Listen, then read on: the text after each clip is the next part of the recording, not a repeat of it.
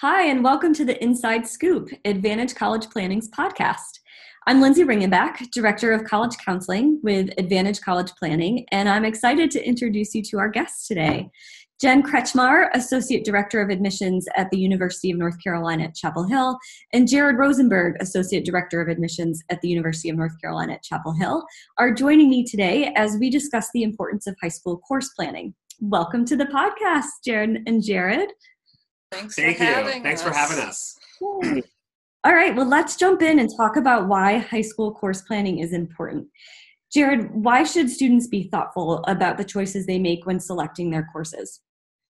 So, high school course selection um, is an ex- excuse me is an extremely important factor um, in the college admissions process. So many people assume that we're just looking at grades or GPA, but we're actually very interested in the courses that a student is chosen to take when they're in high school.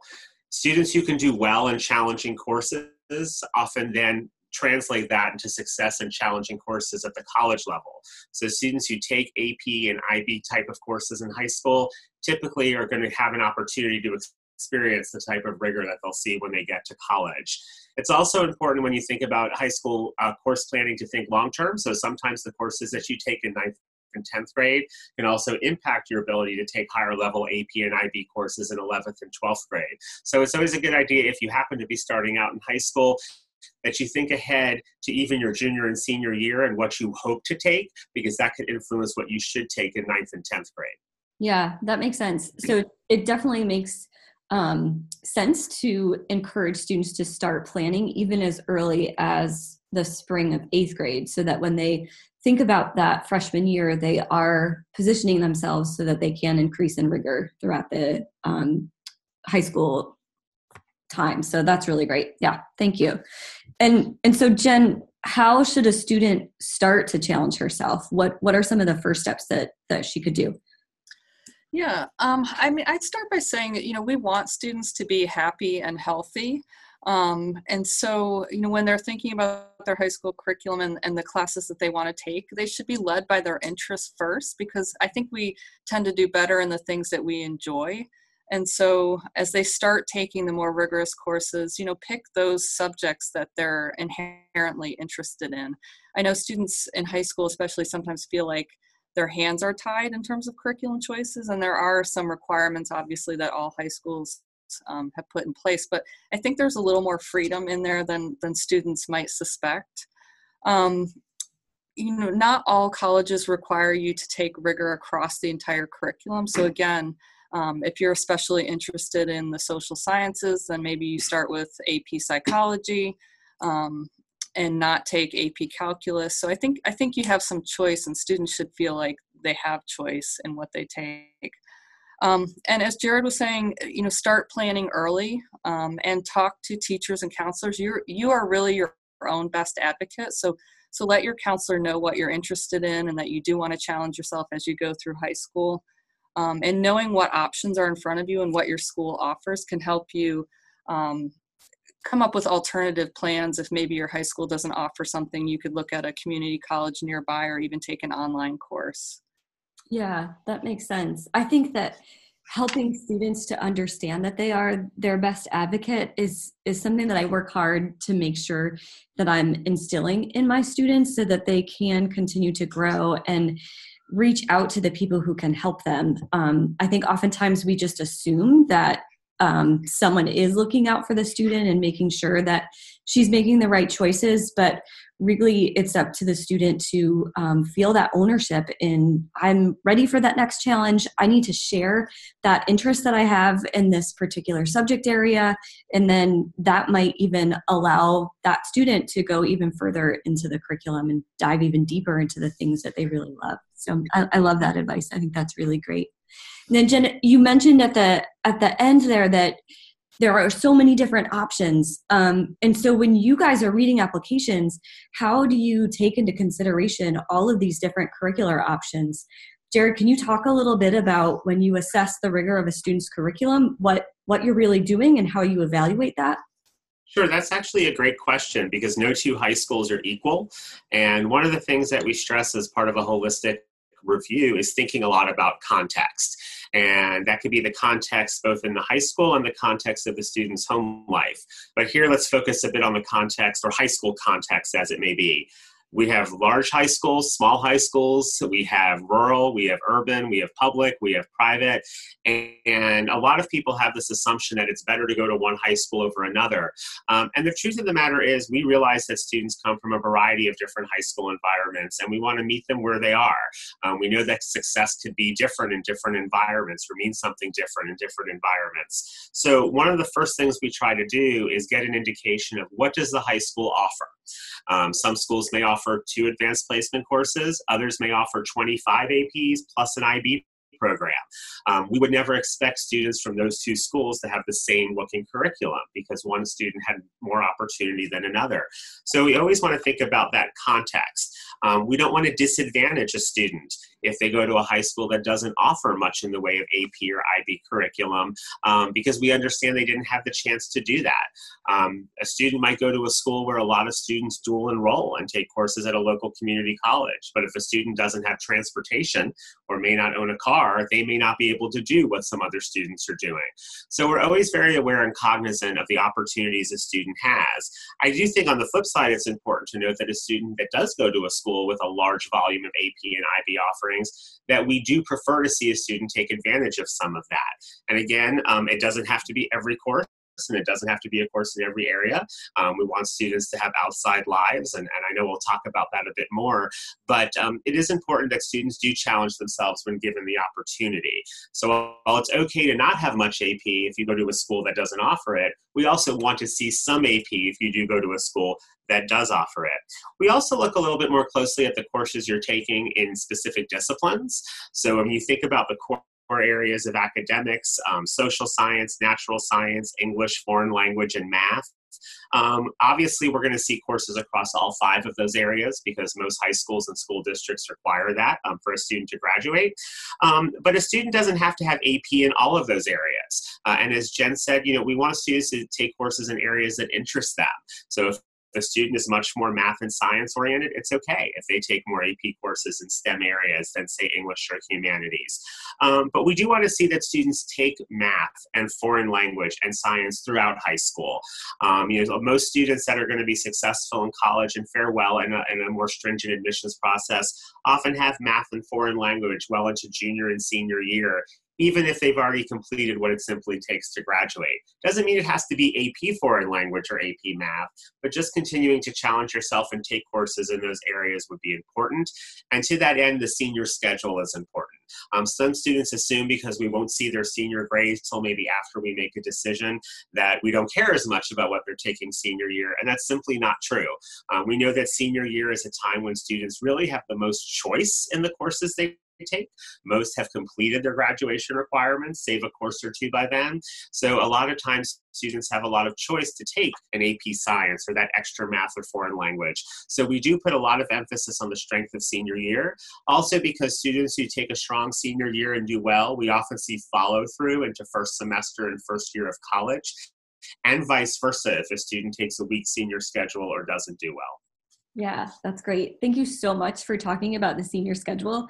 When I work with students, they're always so disappointed when I encourage them to take their hardest classes during the senior year, and they always give me the stink eye. So now I have it here on recording that students should take rigor in that senior year. So there is no reason for them to balk at me when when I encourage them to do that. So this is great. I'm going to put that soundbite everywhere I can for all of my students. So thank you so much.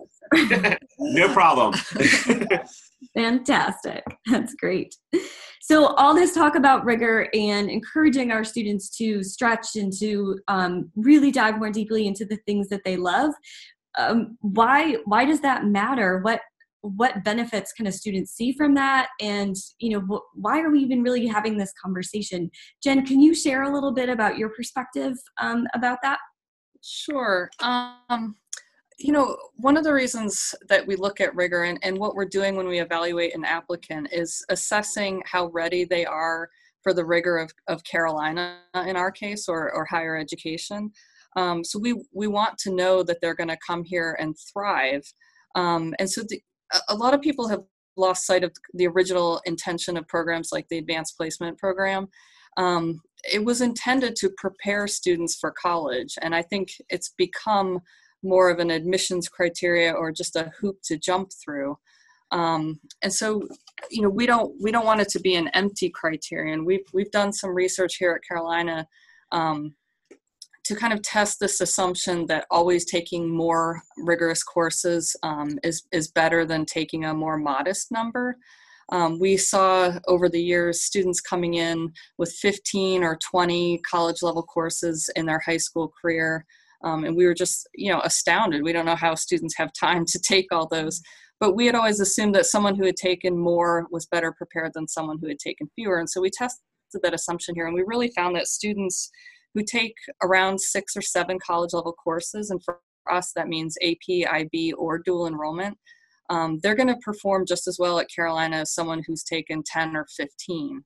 And, you know, we've communicated these results to parents and students with the hope that it kind of alleviates some of the pressure and the stress that students feel um, and so that they can focus on the you know the purpose of taking rigorous courses in high school is really to prepare you um, for college and not to have you jump through hoops in the admissions process um, yeah. yeah. that's mm-hmm. that makes sense i think that's great and I, I think that even emphasizing that over and over again will help students to understand that they're really in high school to um, prepare themselves for that next step in that way so that they're not just racking up AP points and AP credits. And it's really about the journey and not necessarily um, just about how many more APs can I handle and how many more can I take. Yeah. Which kind of brings me to the. Go ahead. I wanted to say one more thing. Um, you know, we aren't just paying lip service to this either. Um, you know, we've we've had counselors and teachers and parents question whether we really have changed the way we evaluate applicants as a result of this study.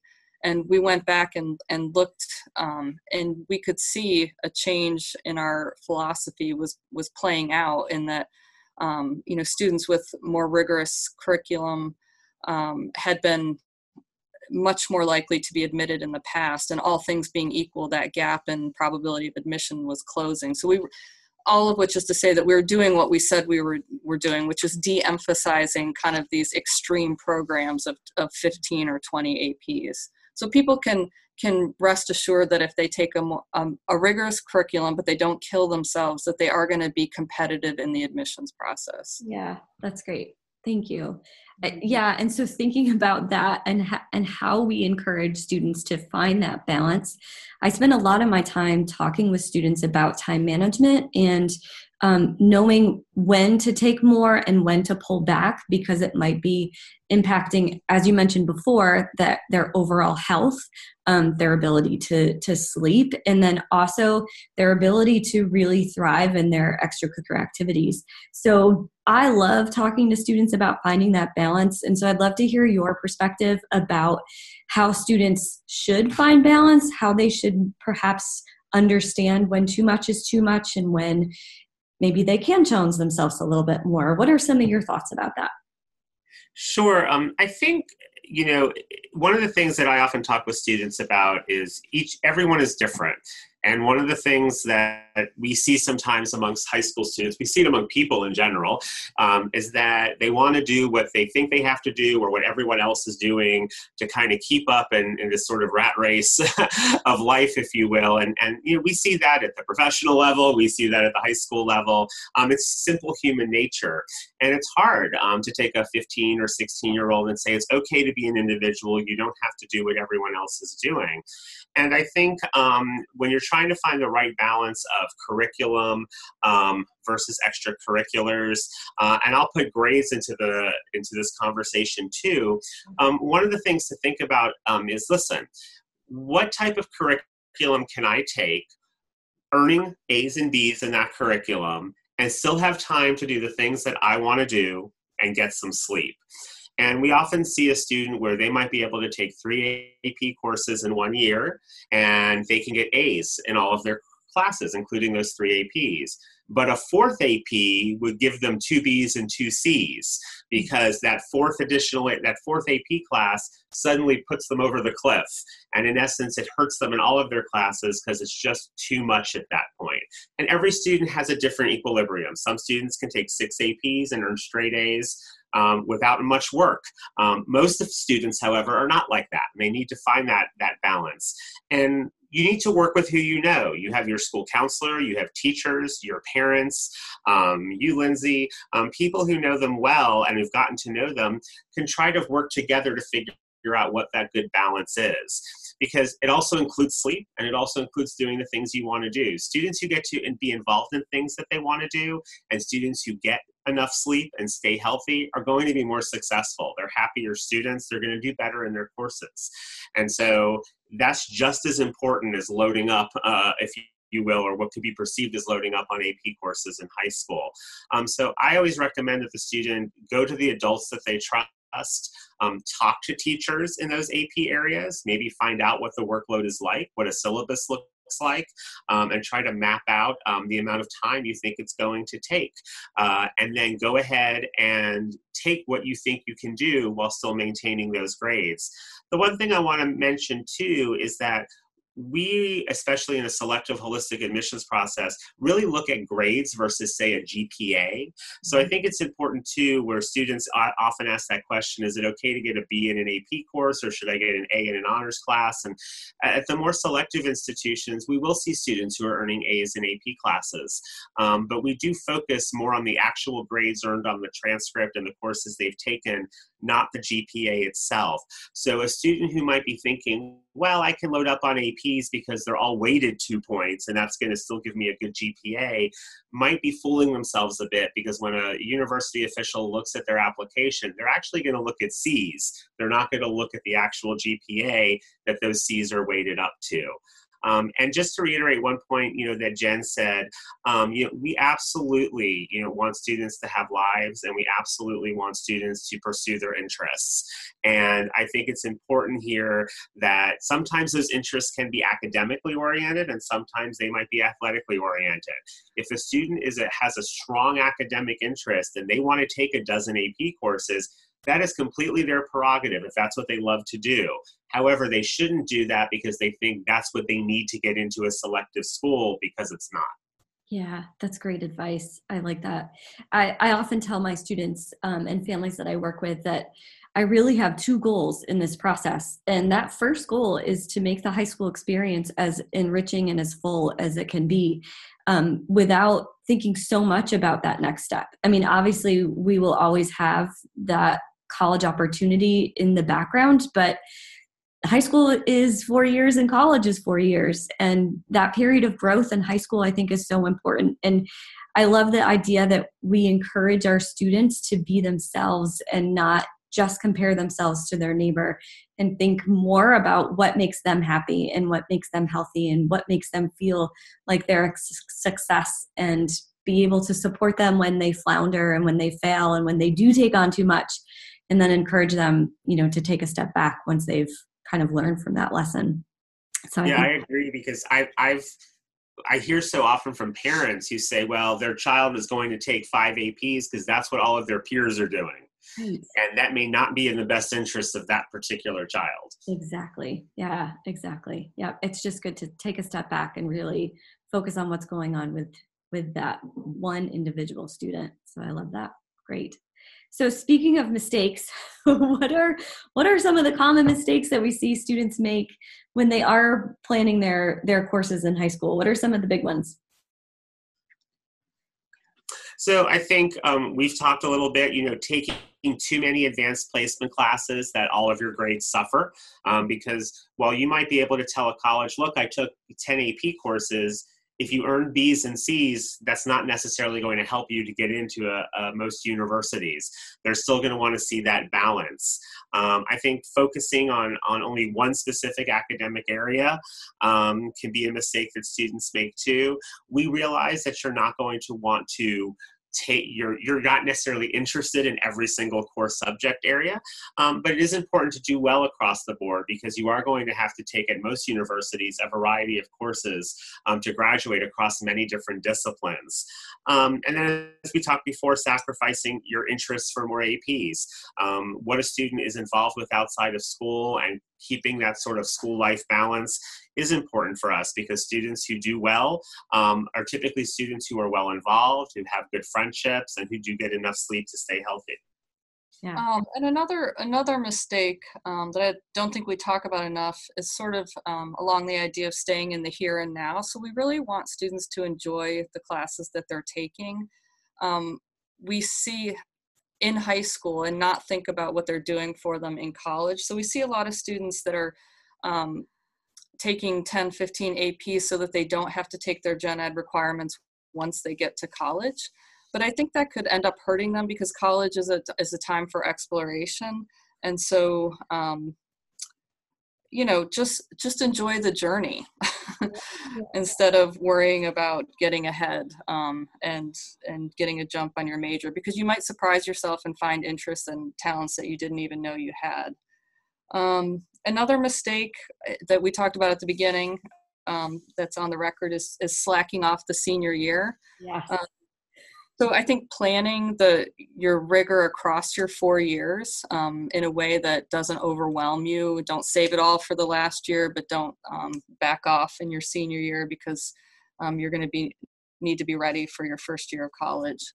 Um, you know, we do see a lot of students have trouble with online courses, so that's something to think about. Um, assessing your own ability um, and discipline and autonomy and independence in taking courses and make sure you're ready for for the online environment because sometimes students stumble with those courses. I think um, you know we've talked before that idea that there's one set schedule that will get you into college.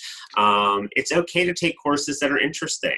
It's okay to take courses that you want to take, even if it's not the one that everyone else is taking. Um, just because you might get a B in a class or you heard a course was really hard is not a reason not to take it. Um, believe it or not, the majority of people we admit are not always straight A students. They have B's on their transcript, and that's perfectly okay. They've taken a challenging curriculum. Um, having two B's versus three B's is not going to be the reason you do or don't get into a particular school. It doesn't all come down to that. So take things that interest you. Um, as Jen said, when you get to college, you want to have that time to explore. It's okay to explore a bit in high school if you've got some interesting choices to take. And finally, you know, not advocating for yourself or pushing for more rigor if you feel that you can do it. Um, sometimes students um, will, or I should back up, sometimes counselors or teachers might suggest to a student, I don't know that this is for you, or maybe you should go ahead and, and stay on this track. And it's okay to advocate for yourself and say, no, I, I realize it's going to be tough. I realize I might not get an A in the class, but it's something I want to try. It's something that I want to do to prepare myself. And if I start the class and I feel like I'm in a little bit too deep, we can always change the schedule. Um, but a lot of times students um, aren't their own self advocates enough um, to do that. And so we certainly tell students speak up um, and take control um, of your education. Yeah, I think that again, I love that that point so much because I've seen students who have changed so much during their high school experience that the person they were in ninth or 10th grade is not the person that they are as a late junior early senior year. And so i think students have have the ability to say hey i have really grown and changed and i am now ready for this rigor. So let me get out of maybe this track that i was on of just taking regular courses and let me go for it now because I am a different person than who I was in ninth and 10th grade. Kids change, and that's the good thing, and that's what we're all about, which is great.